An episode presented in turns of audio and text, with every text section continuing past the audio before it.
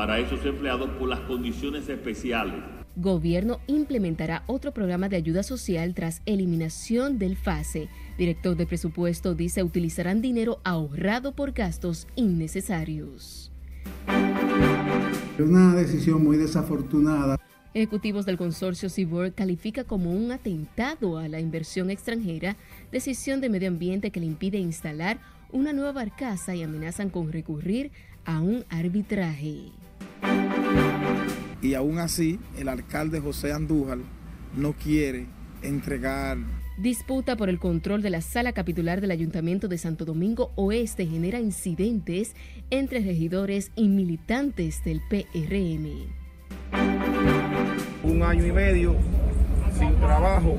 Los galleros salen a protestar para reclamar la reapertura de las galleras al denunciar que solo autorizaron a operar a los grandes coliseos.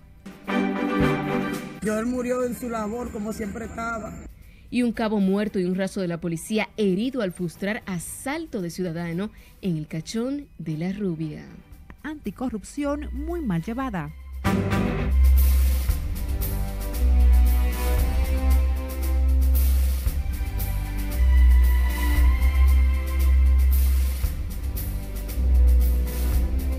Muy buenas noches, bienvenidos a esta emisión estelar de Noticias RNN. Soy Yanelis de León, para mí es un honor informarles en esta noche. Iniciamos esta emisión en el Palacio Nacional, donde el presidente Luis Abinader anunció un nuevo esquema sectorizado para asistir a quienes se beneficiaban con el programa Fase 1, que ha llegado a su fin, con miles de empleados que han sufrido el impacto de la pandemia en sus empresas. Asimismo, el mandatario afirmó que estaban en nominillas la mayoría de empleados públicos desvinculados. Laura Lamar nos pone al tanto. Que tenemos que seguir dándole especial atención por lo delicado y porque como internacionalmente es el que más ha sido afectado por la pandemia. El nuevo programa estaría focalizado para las zonas turísticas, especialmente en la costa norte del país, una de las más afectadas por la crisis económica provocada por la pandemia.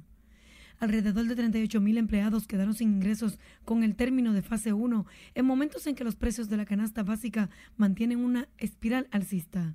Que estamos hablando con los hoteleros de Puerto Plata y de, y de Samaná para ver si en esos casos si podemos hacer eh, algún acuerdo especial ya tipo fase 1 para esos empleados por las condiciones especiales en que, en que se mantienen. En otro orden, el jefe de Estado dijo que reevaluarán las desvinculaciones de empleados públicos, aunque dijo que muchos estaban en nominillas.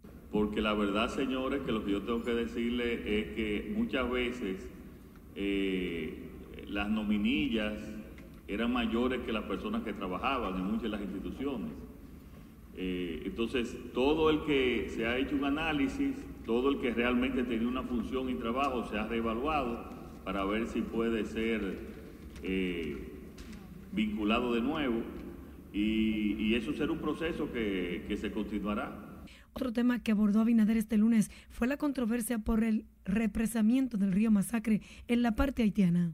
Eh, y en este tipo de situaciones nosotros se, se ejecutarán lo que son las leyes y los acuerdos internacionales en ese aspecto para que no perjudique a ninguna de las dos naciones.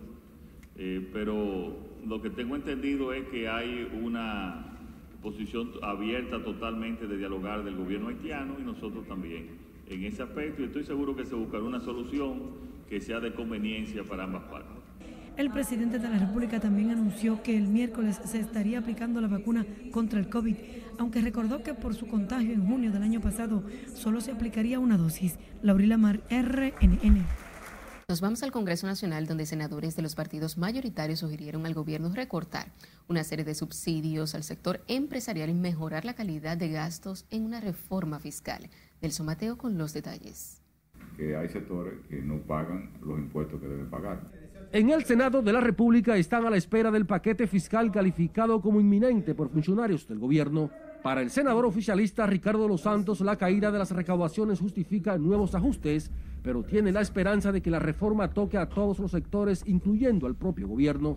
Yo sé lo que entiende que en esa reforma debe tratarse para que haya mejor calidad en el gasto eh, del dinero, no solo la recaudación, sino que también toque esa parte, esta reforma que nosotros esperamos, que sea enrumbado en el doble sentido. Okay, necesitamos recaudar, pero que además las recaudaciones que aplique y que llegue a todos los sectores.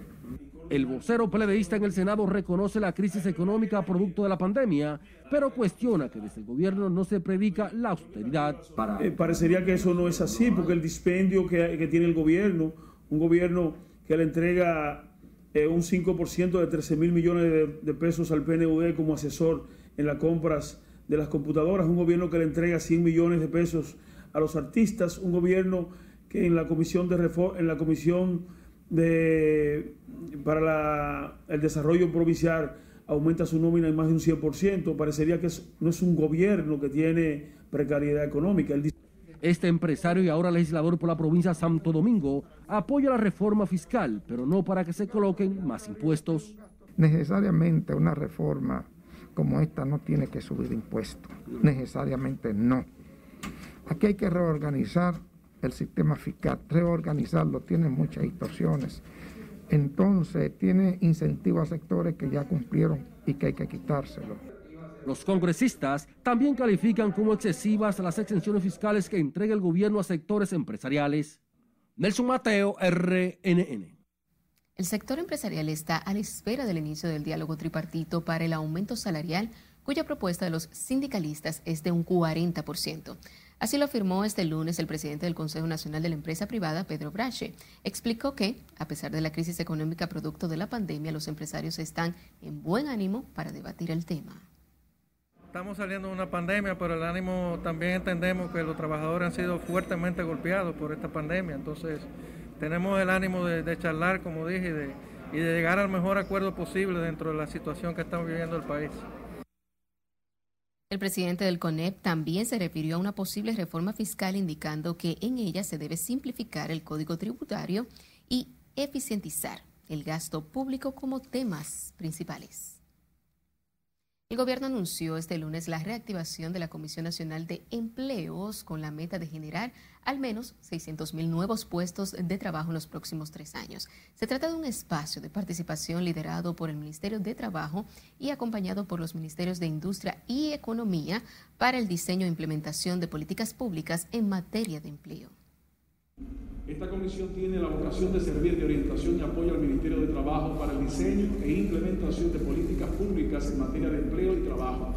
Y hoy aquí nos acompaña el Ministerio de Industria, Comercio y MIPIMES y el Ministerio de Planificación, Economía, Planificación y Desarrollo, así como otras instituciones representantes del sector empleador y del sector trabajador que forman parte de esta comisión y que son imprescindibles en su desarrollo. Es nuestro propósito que esta comisión cumpla con los fines para los que fue creada, ser un espacio de participación tripartita para la creación también de consensos y la colaboración para promover y recuperar y generar el empleo pleno y productivo. La primera tarea que tendrá la comisión será formular un plan nacional de empleo a través de un proceso de consultas con todos los sectores productivos, empresarios y trabajadores. Hablemos ahora de decenas de monitores educativos que obstruyeron el tránsito hoy en la avenida Máximo Gómez en una protesta para demandar ser tomados en cuenta por el Ministerio de Educación con el concurso de oposición docente. Si le dice aquí no nos amplía.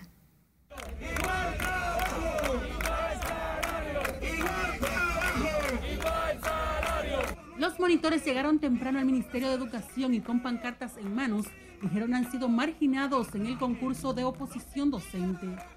El tránsito vehicular fue interrumpido momentáneamente este lunes en este tramo de la avenida Máximo Gómez frente al Ministerio de Educación.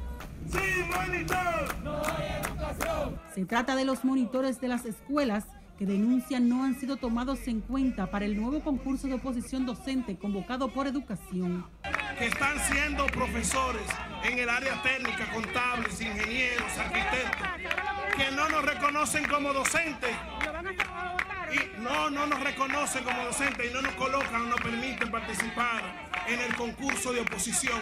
Este personal que labora en las escuelas desde hace cinco años imparte clases de arte, informática, idiomas, música y otras actividades. Somos nombrados como administrativos, pero desarrollamos todas las funciones docentes. Necesitamos que se nos evalúe de las áreas técnicas o de las áreas de arte, la, cada una de las modalidades que nos evalúen para que nuestro cambio de estatus sea efectivo. Perdón, doy contabilidad, impuesto al consumo e impuesto de vehículos de motor. Y aún así, en esos tiempos prometieron que nos iban a evaluar después del año, aún no nos han hecho caso. La mayoría de las escuelas en este momento laboran de manera virtual debido a la situación del COVID. Los monitores que trabajan en las escuelas públicas superan los mil. Sila Disaquino, RNN. Y sepa que un conflicto por el control de la sala capitular del Ayuntamiento de Santo Domingo Oeste degeneró en violencia cuando municipios reclamaban la presidencia del Cabildo para el regidor Félix Encarnación. Juan Francisco Herrera con los detalles.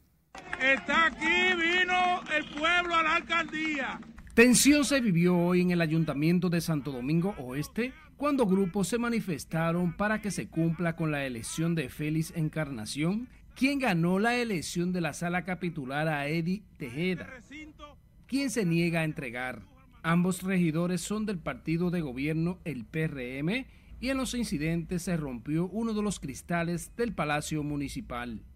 Participamos en una plancha que mandó el PRM y de 15 regidores eh, nosotros sacamos unos 10 votos.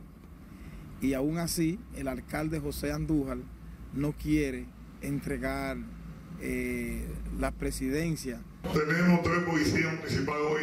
Culpan al alcalde José Andújar de no respetar la decisión de la mayoría de los regidores de Santo Domingo Oeste, en lo que califican como un secuestro.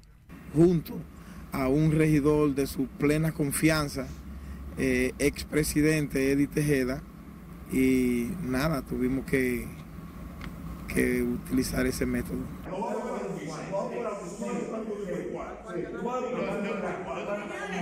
Piden la intervención del presidente Luis Abinader para evitar incidentes entre compañeros del mismo partido. Todos los días hemos estado recibiendo notificaciones, inclusive hasta querella en la fiscalía, eh, de parte de, también de la vicepresidenta de, la vicepresidenta saliente. Y nosotros nos vimos en la obligación de tomar eh, cartas en el asunto. Félix Encarnación se vio obligado a buscar un herrero y en presencia de los regidores y la prensa, a abrir las puertas de la oficina de la presidencia del Ayuntamiento de Santo Domingo Oeste, que no entregó Eddie Tejeda, un prestamista electo como edil que perdió en la elección del bufete directivo del pasado domingo. Juan Francisco Herrera, RNN. Y ahora nos vamos al norte, donde choferes de las principales rutas del transporte urbano en Santiago paralizaron hoy lunes sus servicios exigiendo al gobierno solucionar los problemas del sector en esa ciudad y la construcción de túneles y elevados. Los manifestantes afiliados a la Central Nacional de Trabajadores del Transporte estacionaron sus unidades en el carril de la derecha en las calles y avenidas afectando a los usuarios. Así comienza una jornada hoy en la ciudad de Santiago que solo se detendrá cuando se construyan los pasos de nivel, los túneles y los elevados que está demandando el sector transporte y que de alguna manera también lo está demandando la ciudadanía por la situación en materia de salud, de contaminación y de atomización y costo operativo que producen estos grandes embotellamientos o entaponamientos. Una, una sinnúmero de, de elevados que necesitamos aquí en Santiago ya que se han hecho caso omiso tanto los, los gobernantes municipales como el gobierno central. Pero aquí en Santiago no es así, el transporte no se maneja de esa manera. Debe ser un programa inclusivo, incluye a todos los choferes, a todos. Juan Marte, dirigente de la Central Nacional de Trabajadores del Transporte, denunció que la ciudad de Santiago se encuentra intransitable como consecuencia de más de 350 mil vehículos que circulan por sus vías construidas en su momento para pasear en coches. Y recuerde seguirnos en las diferentes cuentas de redes sociales con el usuario arroba noticias RNN a través de nuestro portal digital www.rnn.com.do porque actualizamos todas las informaciones las 24 horas del día, los 7 días de la semana.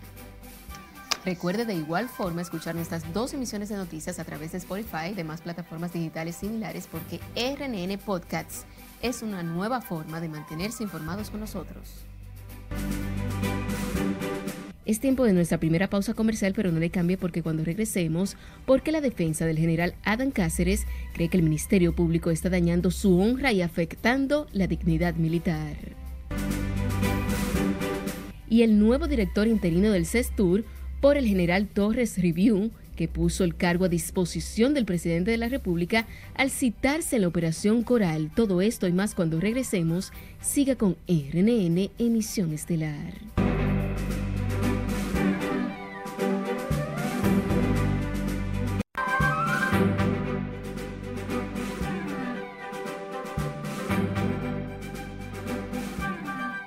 Sepa que como un autogolpe calificaron organismos internacionales la destitución de la Sala Constitucional del fiscal general de El Salvador por parte de la Asamblea Legislativa con el apoyo del presidente Nayib Bukele.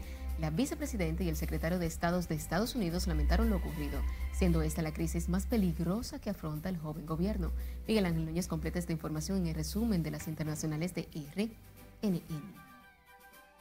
Iniciamos en Washington porque la vicepresidenta de Estados Unidos, Kamala Harris, y el secretario de Estado, Anthony Blinken, así como la OEA, Human Rights Watch y la Comisión Interamericana de Derechos Humanos, mostraron su preocupación por el curso que han tomado los acontecimientos en El Salvador, lanzada a las calles, acusando al presidente Nayib Bukele de autoritario, violador de la independencia de los poderes la población rechaza la destitución de cinco jueces de la Sala Constitucional y de inmediato nombrados sus sustitutos, en tanto que por el fiscal Raúl Melara se designó a Rodolfo Delgado.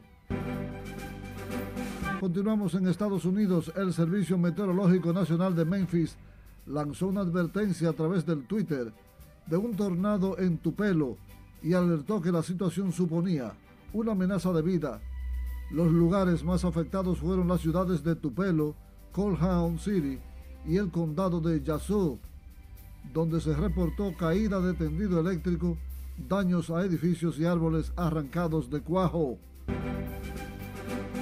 Continuamos con una operación de un reporte de secuestro de la policía de Houston que descubrió aproximadamente 90 personas hacinadas dentro de una casa de dos pisos en la que sería una posible operación de tráfico humano. Mientras tanto, en Bagdad, varios misiles cayeron sobre la base aérea de Balad, en el norte de Bagdad, según informaron funcionarios de seguridad iraquíes. Desde la instalación militar que alberga tropas norteamericanas, no se han reportado víctimas, subrayan los primeros informes. En tanto que en Afganistán, en la localidad afgana de Hafgola, cerca de Herat, un tribunal ilegal de los talibanes condenó a una mujer a recibir 40 latigazos. La joven fue acusada de haber mantenido relaciones inmorales porque habló por teléfono con un hombre, quien también fue arrestado y se encuentra en una prisión talibán. Y finalmente el magnate Bill Gates y su mujer Melinda se divorcian el filántropo y empresario Bill Gates, fundador de Microsoft, compartió en redes sociales un comunicado en conjunto con Melinda, quien hasta ahora era su esposa, anunciando su separación. Después de mucho pensarlo y mucho trabajo en nuestra relación, hemos tomado la decisión de terminar nuestro matrimonio, dijo el magnate y empresario norteamericano. Para las internacionales de RNN, Miguel Ángel Núñez. Retomando con las informaciones nacionales, el director de presupuestos, Sergio Prespot, aseguró este lunes que el gobierno no abandonará a los trabajadores que se beneficiaban del programa Fase 1 que culminó el pasado 30 de abril. Aseguró que los recursos que se destinarán son el producto de la eliminación de gastos no prioritarios. Ana Luisa Peguero nos amplía. El 30 de abril fue el último día en que beneficiarios de los programas de ayudas sociales Quédate en casa y Fase 1 recibieron el aporte económico asignado por el gobierno al inicio de la pandemia. Este lunes el director de presupuesto explicó que se implementará otro programa de asistencia social con dinero ahorrado de los gastos innecesarios. Que el millón trescientas mil personas que estaban, que cobraron en marzo, seguirán cobrando en abril y seguirán cobrando hasta diciembre, porque lo vamos a mantener. Una decisión que saludaron legisladores significando que no se debe desproteger a un amplio segmento de la población golpeada por la crisis. Se va a reconsiderar el tema de, fase para los programas que todavía, para los empleados que todavía permanecen. El presidente habló de cerca de 40 mil empleados que todavía están eh, suspendidos. Eh, analizando la situación económica que está viviendo el país, todo programa, como anteriormente se había dicho que él iba, era hasta diciembre y él lo prorrogó hasta el, 30 de abril y ahora vamos a esperar, darle la espera ya de que él tenga eh, un programa ya más abierto. Los beneficiarios del programa Quédate en casa pasarán a formar parte de la tarjeta La Doble con una inversión de 15 mil millones de pesos. Ana Luisa Peguero, RNN. Y senadores de la frontera advirtieron que si se permite la represa del río Masacre del lado haitiano, los agricultores y ganaderos de toda la línea noroeste se verían seriamente afectados. Nelson Mateo con los detalles. La decisión que se vaya a tomar sea consensuada Martín Dolasco es el senador de Valverde y está preocupado por el rumbo que lleva el tema del río Masacre y la insistencia haitiana de represar sus aguas. Eh, si el río nace en República Dominicana, entra a Haití luego retorna, imagínense, si ellos hacen lo que piensan hacer, que es canalizar, hacerle canales a las aguas del río, pues entonces nosotros podemos hacerlo antes de entonces ellos no van a tener ninguna, ningún caudal de agua.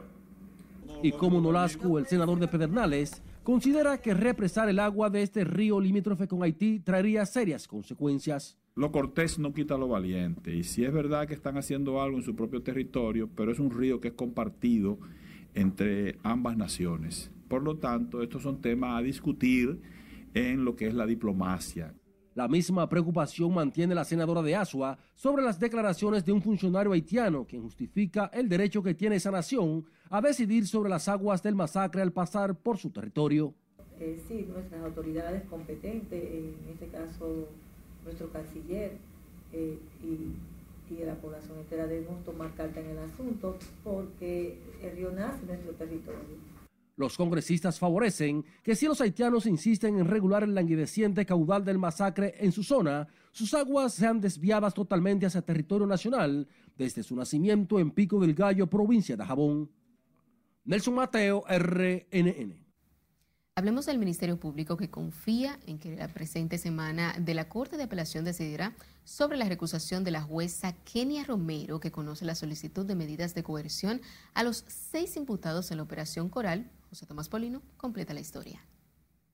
Ese contrato servía de plataforma para la erogación de estos pagos. Mirna Ortiz, una de las litigantes del órgano acusador, está segura de que el proceso avanzará sin mayores escollos esta semana.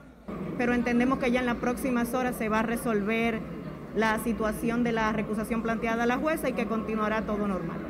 La audiencia de conocimiento de medidas coercitivas al general Adam Cáceres Silvestre y cinco personas más fue aplazada el viernes último, luego que la defensa técnica del coronel Rafael Núñez de Asa acusó a la jueza Kenya Romero por desestimar pedidos de aplazamiento. Que para uno poder conversar con ellos tiene que susurrar en los oídos. No puede tener una conversación ya abierta sin que haya alguien escuchándolo, porque eh, ustedes entenderán que no es que haya ningún secreto, no hay que haya nada que ocultar, pero hay estrategias de la defensa que usted tiene que socializarla con su cliente y eso no puede ser a los oídos de todo el mundo y con escucha y mucho menos, como quedó demostrado en la audiencia, con gente tirando fotografías. El abogado de Rosy Guzmán y su hijo Tanner Flete Guzmán los visitó en la cárcel del Palacio de Justicia de Ciudad Nueva, donde permanecen detenidos hace dos semanas.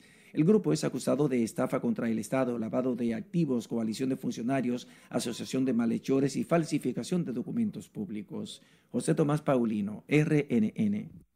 Seguimos con temas de justicia, ya que la defensa del mayor general Adán Cáceres Silvestre acusó hoy al Ministerio Público de filtrar las imputaciones que ha formulado y no respetar sus derechos. En un documento, los abogados Cristian Alberto Martínez, Romer Jiménez y Elsa Trinidad Gutiérrez también dicen que el PETCA ha omitido deliberadamente ingresos recibidos del Estado de manera institucional por su defendido. Asimismo, dice que las decisiones de la Procuraduría Anticorrupción no han tenido prudencia y que su único interés ha sido crear un circo de corredores para llevarlos al Centro Olímpico. El ministro de Defensa, Teniente General Carlos Luciano Díaz Morfa, designó este lunes de manera interina al coronel Roberto Acevedo Tejada como director del Cuerpo Especializado de Seguridad Turística. El coronel Acevedo Tejada sustituirá al general Juan Carlos Torres Robiú, quien puso su puesto a disposición del presidente Luis Abinader al ser citado en el expediente de la Operación Coral. El CESTUR es un cuerpo especializado para la seguridad de los enclaves hoteleros del país, cuyo director se nombra por decreto del Poder Ejecutivo. En tanto que el juicio de Brecht fue aplazado para este martes para dar tiempo al tribunal para el cotejo de más de 600 pruebas que ha aportado el Ministerio Público en el proceso. En la audiencia de hoy fueron admitidos como parte del inventario probatorio los contratos suscritos por el empresario Ángel Rondón. Mediante el cual ellos aseguran haber realizado el pago por eh, supuestas consultorías. Debemos recordar que cuando declaró el testigo eh, Mauricio Dantas Becerra, estableció que estas contrataciones del señor Rondón eran contrataciones ficticias, mediante las cuales ellos podían disfrazar el pago de sobornos. Entonces, a través de estas comunicaciones se confirma que el dinero efectivamente entró a las cuentas de Ángel Rondón. Se celebrarán tantas audiencias como esas Esmirna Giselle Méndez, Tania Yunes y Giselle Naranjo recesaron hasta mañana a las 9 de la mañana para organizar las pruebas pendientes de incorporación por lectura del Ministerio Público. Por los sobornos pagados por Odebrecht son procesados Andrés Bautista, Tommy Galán, Corrado Pitaluga, Roberto Rodríguez, Víctor Díaz Rúa y Ángel Rondón. Propósito del tema del juicio Odebrecht, Andrés Bautista, uno de los encartados, sufrió un accidente hoy en el malecón cuando se dirigía al Palacio de Justicia de Ciudad Nueva. Su jipeta marca Lexus fue impactada en la parte delantera por una camioneta cuyo conductor se desplazaba en vía contraria. Es el segundo accidente de tránsito en el que se ve involucrado el licenciado Andrés Bautista en los últimos meses. En otro giro informativo, dos personas resultaron heridas en un accidente de tránsito ocurrido la mañana de este lunes en la autopista 30 de mayo. Varios vehículos se vieron involucrados en el accidente que provocó un gran taponamiento en esa zona de la capital. Eh, mire, yo venía por la vía, por aquí, por la 30 de mayo, el carril eh, de este a oeste, entonces venía un señor, un K5, que iba prácticamente a matar a un señor que venía del otro lado, lo equivocó, se le dio a otro por detrás, el otro me chocó por detrás, me hizo perder el control, subí por el muro, volé al otro lado y del otro lado venía una jipeta, una Lexus y, y varios motoristas. O sea, el vehículo mío voló por encima del muro y está atravesado del otro lado contrario del que yo no venía. Agentes de la Dirección General de Seguridad de Tránsito y Transporte Terrestre acudieron al lugar para normalizar el tránsito en la autopista 30 de mayo en momentos de mayor circulación vehicular por esa vía que conecta con la George Washington en el malecón de la capital. Legisladores de distintas bancadas en la Cámara de Diputados favorecieron este lunes que sea devuelto a la Comisión de Justicia el Código Penal aprobado en primera lectura para dar oportunidad de celebrar vistas públicas, mientras que las activistas por las tres causales precisaron ese, esa iniciativa debió de llevarse a cabo desde un principio. Nuestra compañera Analisa Peguero nos amplía en directo. Buenas noches, pasamos contigo, Ana. Saludos, buenas noches. El controversial Código Penal vuelve a vistas públicas este martes, luego de que se objetara la pena establecida para los casos de corrupción. Para los diputados a favor de las tres causales, que el Código Penal sea abordado de nuevo, abre una brecha para que se respeten los derechos de la mujer a decidir sobre su cuerpo. Que nosotros como diputados miembros de la comisión escuchemos a todas las organizaciones, las instituciones y los ciudadanos en sentido general. Yo creo que es interesante para seguir profundizando porque el Código Penal no es cualquier cosa. De su lado, Omar Fernández, diputado por la Fuerza del Pueblo, aclaró que aunque está de acuerdo con que otros sectores participen en el conocimiento del Código Penal, su posición se basa en lo que manda la Constitución. Si la idea es que se someta a vistas públicas el Código Penal, yo no podría estar en desacuerdo con eso porque se trata de que sea un código lo más consensuado posible. Mientras que Tania Hernández, activista por las tres causales, entiende que las vistas públicas debieron hacerse antes de las votaciones de la semana pasada. Es lo que correspondía antes de la votación, porque esa es la forma más democrática en que las personas puedan tener, los legisladores y las legisladoras puedan tener la información en base científica el presidente de la Cámara de Diputados, Alfredo Pacheco, manifestó que a partir de esta semana la comisión especial que estudia el proyecto del Código Penal realizará vistas públicas para escuchar opiniones de los distintos sectores de la sociedad que deseen aportar con relación a este tema. Los congresistas precisaron que los sectores que participen en las vistas públicas deberán presentar nuevas propuestas para no redundar en lo mismo. Desde el Palacio de Gobierno es todo lo que tengo. Yo retorno contigo al estudio. Te agradecemos, Ana, por este reporte en directo.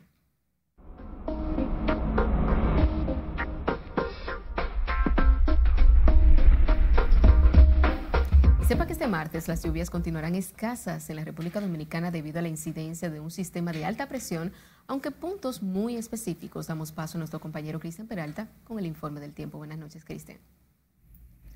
Gracias y muy buenas noches, mis amigos. Hablemos acerca de las condiciones del tiempo porque con la llegada del mes de mayo también presentamos algunos cambios en cuanto a las condiciones del tiempo, aunque todavía es importante decir que no se presentan en gran parte del país, pero las tronadas deben caracterizar el mes de mayo. Sin embargo, tenemos un sistema de alta presión que mantiene su incidencia sobre la República Dominicana y también buena parte del Caribe. Hablamos de Puerto Rico, Haití, también Cuba, Jamaica. Y entonces crea condiciones de un tiempo mayormente estable. Es por eso que hemos visto en el día de hoy una reducción en cuanto a las lluvias de consideración en la República Dominicana y también buena parte de la región del Caribe. Pero veamos lo que está mostrando entonces el modelo de precipitaciones, porque como vemos, también para el día de mañana tendremos lluvias muy escasas. Sí tendremos bastante sol, téngalo pendiente, pero las lluvias todavía permanecerán así, es decir, eh, muy escasas durante las próximas 48 horas. Entonces, estamos pendientes de lo que ocurrirá en lo adelante, mientras, como les mencionaba, las temperaturas van a continuar elevándose, no es para menos, estamos en mayo, nos vamos poco a poco acercando al verano, pero miren allá en Montecristi con 35 grados Celsius y reseñar el hecho de que si están en 35, pues la sensación térmica se eleva mucho más. En el caso, por ejemplo, de Santo Domingo con 31 grados para el día de mañana la máxima, mientras la sensación de calor pudiera estar elevándose hasta los 36 e incluso en algunos puntos hasta los 37 grados Celsius. Monte Plata con 32, también Agua con 29, Santiago de los Caballeros con 33, en el caso de San Juan de la Maguana entonces con 32 grados Celsius. Así que téngalo pendiente, utilice ropa ligera y por supuesto tome suficiente agua. Esto es lo que tenemos en cuanto a las condiciones del tiempo usted continúe ahí con la emisión estelar de Noticias RNN, porque como siempre les tenemos mucho más.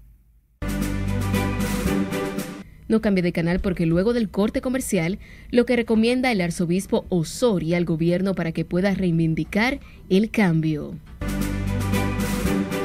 ¿Hay garantía para la segunda dosis? Y lo que informa la vicepresidenta de la República al vacunarse contra el COVID-19 en la segunda fase de la jornada de inmunización.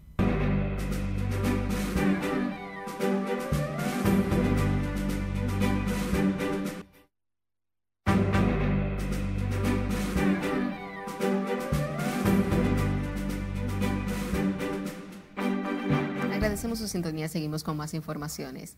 El Arzobispado Metropolitano de Santo Domingo, Monseñor Francisco Osoria, llamó este lunes a los funcionarios del gobierno a realizar obras que lleguen al corazón de la gente para que el eslogan del gobierno del cambio sea una realidad y no publicidad en los medios de comunicación. Nuestra compañera María Ramírez nos dice en qué escenario habló el prelado católico. No basta publicar lo que estamos haciendo que se vean. El arzobispo Osoria aprovechó que la vicepresidenta de la República, Raquel Peña, y otros funcionarios acudieron a la catedral en una misa por el 92 aniversario de la Contraloría General de la República para hacer la exhortación. La única manera que van a creer en nosotros, que se van a creer en el, en el gobierno, es si se ven las obras. Monseñor Francisco Soria dijo que se necesitan obras que hagan creer en la democracia. Obras como él, obras de bien, obras de verdad, obras que den vida al mundo, a nuestra república. Monseñor Francisco Osoria afirmó además que el cambio también debe manifestarse con cada institución, persona o funcionario público. Hablando claro, tenemos que manifestar con hechos eso que decimos, por ejemplo, del cambio. el gobierno del cambio, por más que se diga, por más que se publique y que haya muchas, mucha prensa, tiene que verse. En la misa en la que se pronunció el arzobispo de Santo Domingo estaban presentes, además de la vicepresidenta, el contralor Catalino Herrera, el director de Impuestos Internos y otros altos funcionarios. Margaret Ramírez, RNN. Y ahora hablemos de la pandemia del COVID-19 porque se inició la jornada de vacunación para las personas de 50 años en adelante en un operativo en el que también se inmunizan los profesores de la universidad del país. Si le dice aquí, no tiene la historia puede pasar nada de alcohol en 72 horas. ¿ok? No, yo no bebo alcohol. Moisés Concepción tiene 52 años. La enfermedad del COVID le preocupa por ser diabético crónico que lo ha dejado discapacitado. Con la primera dosis de la vacuna ve una luz en el camino. No, no, no, no, Esto, más cosas porque esto fue un viraje de mi vida completo. El problema de la pierna, el problema de, de la pandemia, el trabajo, todo. No fue fácil, pero estamos aquí. Los maestros de universidades también comenzaron a vacunarse a partir de este lunes. Se están también atendiendo la parte de salud y se está atendiendo también parte de educación. Personas envejecientes como doña Leonida María Suárez, que por diversas causas no había podido inmunizarse, hoy decidió acudir para recibir la primera dosis. Porque yo, no, porque yo si no me llevan, yo no voy.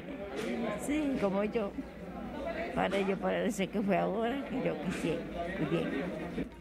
Tengo 53 años, como dijeron que iban a vacunar a los 50, tengo 53, me la voy a poner en el nombre de Jesús. Este lunes la afluencia no fue como esperaban las autoridades a los centros de vacunación contra el coronavirus. Sila Disaquino, RNN. Continuando con el tema, la vicepresidenta de la República y coordinadora del Gabinete de Salud, Raquel Peña, insistió este lunes en que cuenta con suficientes pruebas PCR y que están aseguradas las vacunas contra el COVID-19 para la aplicación de la segunda dosis. La licenciada Raquel Peña informó también que en los próximos días estarán recibiendo una nueva partida de 500 mil dosis vacuna contra Sinovac. Si Dios quiere, si Dios quiere, sí, sí, hay garantía para la segunda dosis y tendremos para todos ustedes y el pueblo dominicano una muy buena noticia, quizás en esta misma semana, para informarle cuándo llegará un, una próxima, un próximo lote de, vacunas Sinovac eh, y mayor de 500 mil si Dios quiere. Es famoso hoy. La vicepresidenta de la República acudió este lunes a vacunarse en el centro que está funcionando en el pabellón de combate del Centro Olímpico. La coordinadora de Gabinete de Salud dejó así iniciada la segunda fase del Plan Nacional de Vacunación que da cobertura al segmento de la población de 50 años. El superintendente de Salud y Riesgos Laborales, Jesús Férez Iglesias, justificó este lunes la limitación de las pruebas PCR, asegurando que en un momento de la crisis se abusó del examen para detectar el coronavirus, argumentando que la superintendencia solo aplica una resolución que ha sido evacuada por el Ministerio de Salud Pública, por lo que consideró como desatinada la advertencia que hace el Colegio Médico Dominicano. Se abusó de las pruebas PCR y ahora va a haber una regulación. No nos quiere decir nada más que sea una sola dos, una sola prueba, pero hay que tomar control. Y eso es lo que se ha hecho. El doctor Félix Iglesias, superintendente de salud, ofreció sus declaraciones luego de participar en la apertura de la Semana de Seguridad Social. Los pacientes han dejado de hacerse la prueba del COVID por la falta de cobertura, por lo que el Colegio Médico advirtió sobre el agravamiento de la crisis sanitaria si no es subsanada la situación. Y un cabo de la policía murió y otro agente resultó herido al frustrar un asalto en el sector Cachón de la Rubia en Santo Domingo Este. El occiso fue identificado como el cabo Ramón Antonio Sosa Santana. El herido es el raso Juan Carlos Cruz. Yo él murió en su labor como siempre estaba. Era un policía que no se metía con nada. Ni le hacía maldad a nadie. No le hacía maldad a nadie. Un muchacho bueno, sano, en día de desarrollo. Por el hecho, el criminal se busca a Joan David Bueno, identificado como la persona que disparó contra el cabo y quien logró escapar con el arma de reglamento. Los agentes se dirigían al Palacio de Justicia de Santo Domingo Este y actuaron cuando era asaltado un ciudadano.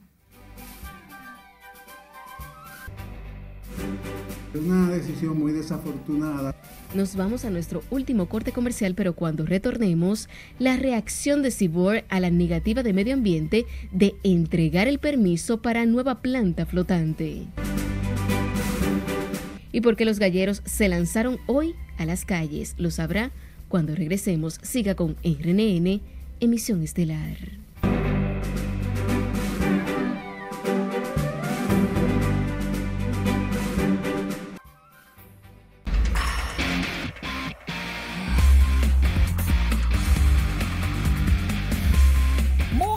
Noches. Tenemos una muy buena noticia para los seguidores de Jermin Mercedes, el Germinator. Terminó mayo, digo no, terminó abril, comenzó mayo, con un premio para el Germinator. Nada más y nada menos que el de novato del mes de la Liga Americana. Y es que Jermin terminó bateando 415, el mejor de los novatos. También empató el liderato de cuadrangulares entre los novatos en la Liga Americana. Pero agréguenle lo siguiente. Jermin tiene cinco de los seis honrones más largos de su equipo este año en lo que va de temporada. Increíble. El promedio de Jermín de 415 fue el más alto para un bateador derecho de los Medias Blancas de Chicago entrando mayo.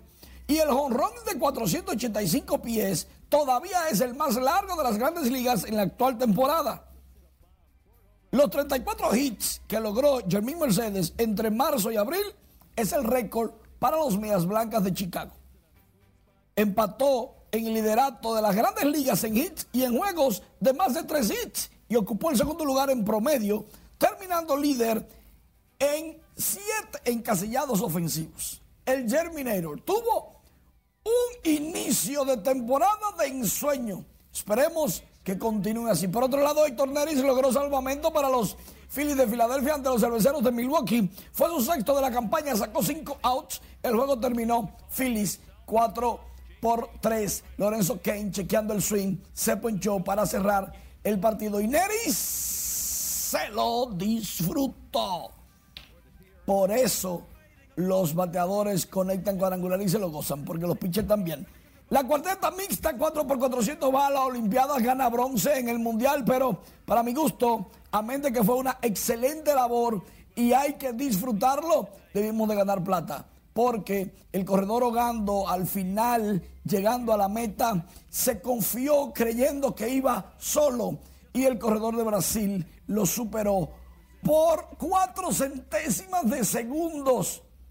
Esto no quiere decir que tenemos que llorar, no aprender de los errores para que en las Olimpiadas a los muchachos les vaya mejor que bronce. Eso sí, cualquier medalla en unos Juegos Olímpicos es júbilo. Pero aquí va un segundo y él, faltando 5 o 6 metros, baja la guardia, disminuye el paso, cierra los ojos, sube la cabeza y ahí lo supera el brasileño, creyendo Gando que tenía la medalla de plata. Entonces, a cerrar fuerte siempre. Este miércoles, el torneo dedicado a Andrés Van der Horst, el torneo de baloncesto distrital, inicia por todo lo alto. Todo está listo y seteado. Muy buen homenaje y dedicatoria a don Andrés Van der Horst, un promotor del deporte en la República Dominicana del baloncesto y del béisbol, que debería hace mucho tiempo estar en el pabellón de la fama del deporte dominicano. En la Fórmula 1 este domingo, Lewis Hamilton batalló entre altos y bajos y logró su segundo título de tres carreras. Hamilton superó a Max Verstappen y a Valtteri Bottas. Dos de tres son de la escudería Mercedes. El segundo lugar para Verstappen fue de la escudería Red Bull. Próximo premio, el próximo fin de semana, será en España y dice Hamilton que esto está difícil y que tienen que regular o superar los errores de Portugal porque ganaron, pero a él no le gustó la forma y parece que el pleito está bien echado. Sí es una amenaza la escudería Red Bull, pero la Mercedes sigue en el primer lugar. Si a ti no te gusta andar rápido en los vehículos, siéntate a disfrutarlo, porque si ellos sí andan rápido. 300 kilómetros por hora, eso es mucho. Ojalá yo. Eso ni jugando. Adrenalina. Claro, es mucha, es mucha. Muchísimas gracias, Manny. Buenas noches. Continuando con las informaciones, como contradictoria e ilegal calificaron este lunes ambientalistas la resolución de medio ambiente, otorgando un plazo de dos años a la empresa Seaboard para el cierre de operaciones de sus plantas flotantes sobre el río Osama. María Ramírez tiene los detalles. Primero que ciertamente la planta llegó aquí sin tener claramente la permisología. La resolución del Ministerio de Medio Ambiente prohíbe a la empresa Seaboard la operación de manera simultánea de dos barcazas generadoras de electricidad sobre el río Osama. Sin embargo, concede un plazo de 24 meses para finalizar el proceso de estudios medioambientales que requieren, lo que a juicio de ambientalistas viola la ley. Que el ministerio esperó que llegara ahí, estuviera en el sitio para decir, tenemos que hacer los estudios de acuerdo a lo que dice la ETET para saber, para tomar la decisión. Mientras tanto, le estamos exigiendo le estamos dando un plazo de dos años para que se ajusten a, las necesidades ambientales y no causen la contaminación. Es tan contradictorio que demuestra cuatro cosas.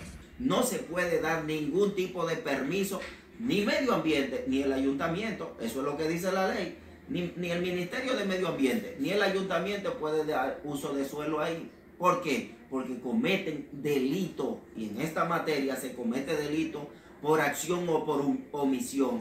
La empresa contempla instalar una nueva planta a gas natural, lo que ha provocado la protesta de residentes y los ambientalistas. Que el permiso al que se refiere el Ministerio de Medio Ambiente en su nota concedido por Ángel Esteve es una autorización firmada por el ministro de entonces, pero que no pasó por los procedimientos de evaluación, no tiene, no hay un informe de, un comité técnico ni de un comité de validación. ¿Cuál es el compromiso que hay con mantener dos generadores eléctricos en el río Sama donde se han emitido una cantidad de, de decretos de saneamiento del río?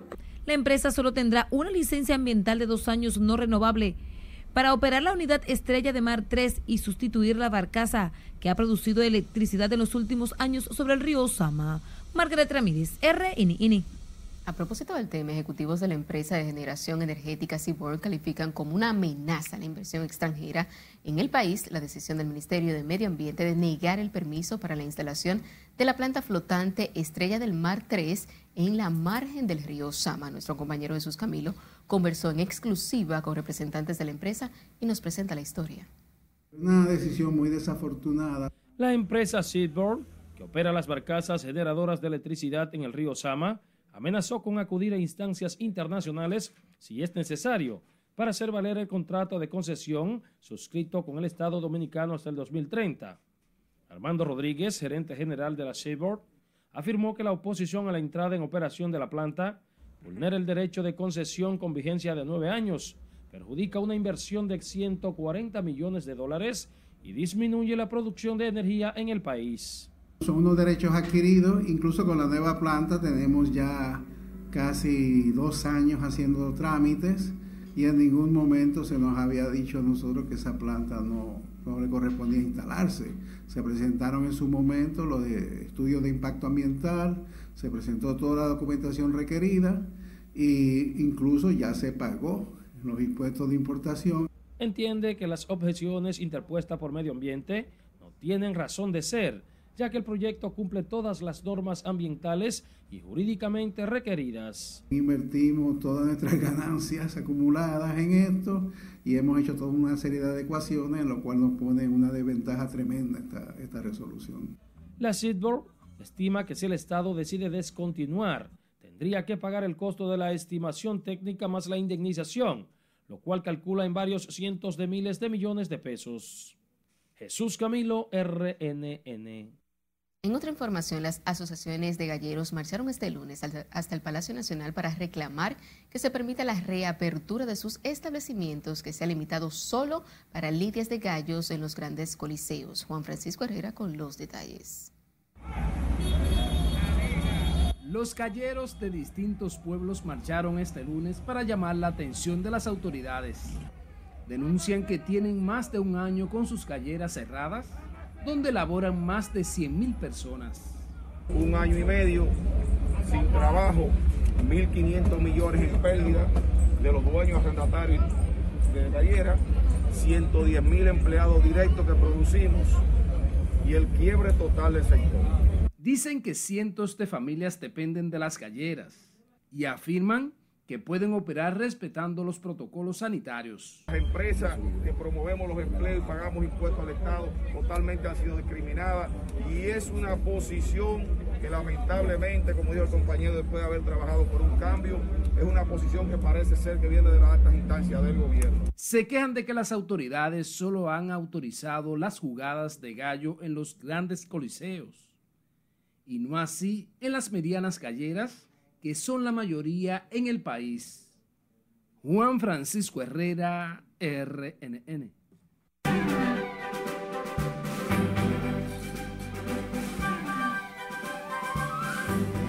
Hola, ¿qué tal? Muy buenas noches. La cantante española Natalia Jiménez finalmente rompió por todo lo alto su tormentoso y difícil divorcio. La cantante española Natalia Jiménez reveló que por fin llegó a un acuerdo con su ex manager y padre de su hija, por lo que terminó el complicado proceso de divorcio, además de que ya tiene un nuevo amor. Natalia celebra que ya tiene un nuevo amor, su nuevo manager, Arnold Henskens. Vamos día a día, así lo hacemos desde hace poco tiempo y somos muy felices, declaró. La muerte del artista Ray Reyes, que formó parte del proyecto Súbete a mi moto Tour, fue confirmada por la presidenta de la Agencia de Relaciones Públicas Grandes Eventos, licenciada García Costa. También el hermano del ex menudo compartió una publicación desde su perfil de Facebook en la que envió un mensaje a familiares y amigos del cantante. Jerry Peguero, la esposa de Manny Cruz, compartió con sus seguidores sus primeros pasos luego de que le realizaron una cesárea de emergencia y estaba intubada por más de una semana producto del COVID-19. En el video se observa cómo Cruz sostiene a su esposa para dar pasos dentro de su casa donde actualmente se recupera. Desafiando a Paola es el nuevo proyecto cinematográfico del actor y productor dominicano Danilo Reynoso quien da pasos firmes en consolidar su carrera en República Dominicana y en el extranjero. Reynoso compartirá realidad en el filme con Danila Luján, la famosa Luz Clarita, Ariane Murat y Brandon Peniche, destacados actores mexicanos, bajo la dirección del destacado director, escritor y productor Bruno Muso. Danilo, quien es Pepe, es el antagonista del filme que está rodando en la Ciudad de México cuya locación principal es el pueblo de Bernal, en el estado de Querétaro. La exponente de música urbana Denise Michelle Tejeda, mejor conocida como La Perversa, alegó que denunció a su pareja Yomel el Meloso por alegada violencia de género en un arranque de rabia y celos. Aseguró que quiere demasiado al exponente urbano, pero le rompió la confianza y le quería hacer entender que debe valorar lo que ama. Yomel el Meloso está preso en la cárcel preventiva del Palacio de Justicia de Ciudad Nueva, esperando que le conozcan medidas de coerción. Y el director Ramón Santana presentó esta noche el elenco de la obra teatral El Feo, que tendrá varias funciones en Chao Teatro. El personaje mío es Scheffler, es decir, son dos Scheffler que yo hago, ¿eh? porque esta obra tiene la característica que un mismo nombre lo, eh, lo tienen tres personajes o dos personajes y es interpretado por un mismo actor. El Feo se ha presentado con éxito en más de 50 países donde ha ganado no solo el reconocimiento del público, sino que también ha sido premiada en varios festivales. 13, 14, 15 y 16 de mayo la cita es en Chao Teatro a disfrutar del Teatro del Bueno con un excelente elenco que también forman parte Pepe Sierra y Georgina Duluc. Hasta que diversión feliz resto de la noche. Muchísimas gracias, Miriam. Sin tiempo para más, finalizamos esta emisión estelar de Noticias R.